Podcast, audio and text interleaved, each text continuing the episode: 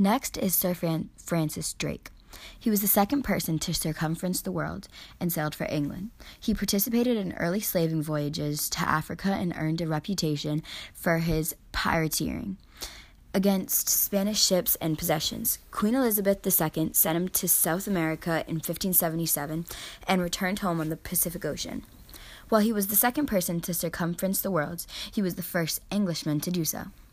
He served as second in command during the English victory over the Spa- Spanish Armada. He hated Spanish and killed most of it and killed a lot of its people, which caused a big uprising. He was the son of a tenant farmer on the estate of Lord Francis Russell. He brought up in he was brought up in Plymouth by the Hawkins family, who were relatives relatives who worked as merchants and pirateers. His first time on sea, he was only 18 years old, and by 1560 he had already earned command of his own ship. Next is Amerigo Vespucci. He was born in Italy and died in Spain and sailed on behalf of Spain.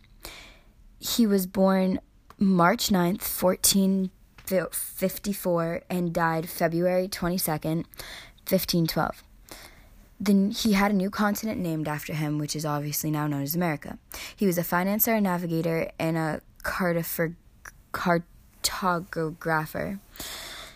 He sailed in early voyages during the late 15th century to the New World. During this time, the Vikings had already established settlements and columns, and Columbus had also already discovered several Caribbean and Central American islands. Early accounts of his voyage spread quickly through Europe. In 1507, a German cartographer created a new map naming the territory now today known as South America in honor of Amerigo Vespucci. He was the son of Nastig- Nastigo and was raised with a humanistic education. He was sent by an Ita- a famous Italian family to of Medici to be their spokesman to the King of France. Vespucci realized the land he was exploring was a separate continent and not part of Asia, as he and many others believed at the time. Transatlantic colonization. Although he did not reach his goal, he discovered America, even though he obviously was not planning on it. His explorations sparked the beginning of centuries of conquests across the Atlantic Ocean and colonization. Next is Marco Polo. He was born in the Republic of Vin- Venice in 1254 and died on January 8th, 1324. He was a merchant and an adventurer traveler an adventurer who went from Europe to Asia in two in 1271 throughout 1295. His wife was Donata Badorio, and he had three daughters Fantina Polo, Morenta Polo, and Bella Polo. He journeyed across Asia at the height of the Mongolo Empire.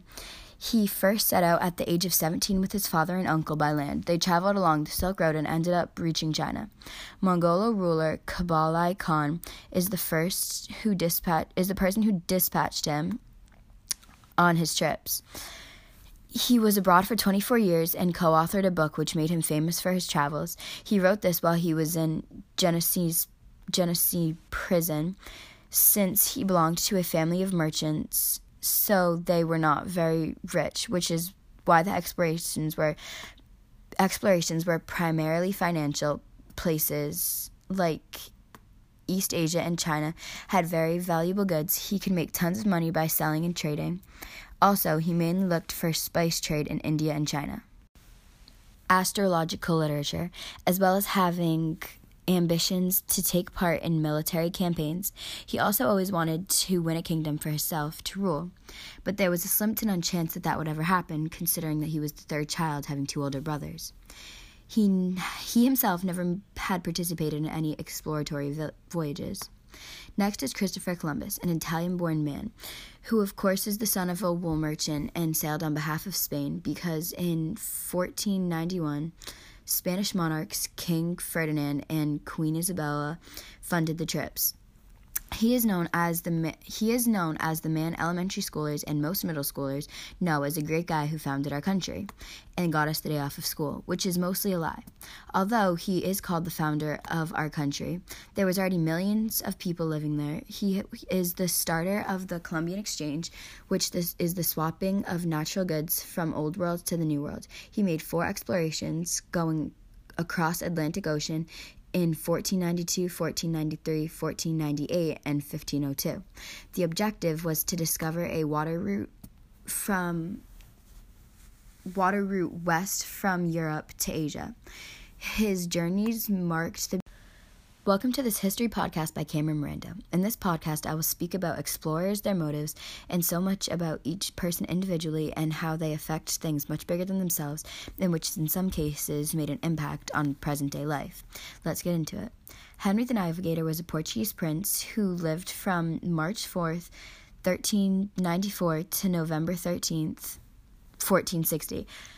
He was the founder of founder of a school of navigators so they could learn new technologies that were new to them, such as charts, compasses, and maps, which were somewhat more updated to them due to the more exploratory voyages they had made to figure out how to get to certain places by water and discover new lands.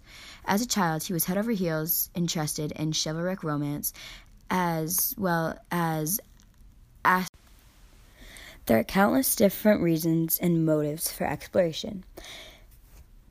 There were so many that there are little differences in them between different nations, but the main reasons were to find new routes to get to different countries and discover more places. Also, to get things their country did not produce from other countries, such as riches or spices, etc. The last explorer I will be speaking about is a Spanish sailor. His name is Francisco Pizarro, and he conquered the Incan Empire in Peru, sailing on behalf of Spain. He sailed to Peru. When he was there, he also took an empire under Spain's control. Next is Hernando, Hernando Cortez. He is a Spanish explorer that sailed for Spain and was born in Spain. He lived from 1485 to December 2nd, 1542. He sailed to the Aztec Empire to conquer them and took them under Spanish control. The last Portuguese explorer that I will be talking about is Ferdinand Magellan. He was a pers- he was an explorer who sailed for Portugal obviously, who has done something that no one has ever done before at the time. He circumnavigated the world. With him doing this, it showed that the world was actually round and that it was obviously possible. Now, he did die just before he fully circumnavigated the worlds but still counts as close enough. Next is Bartholomew. Bartholomew sailed to what is now the Good Hope in Africa.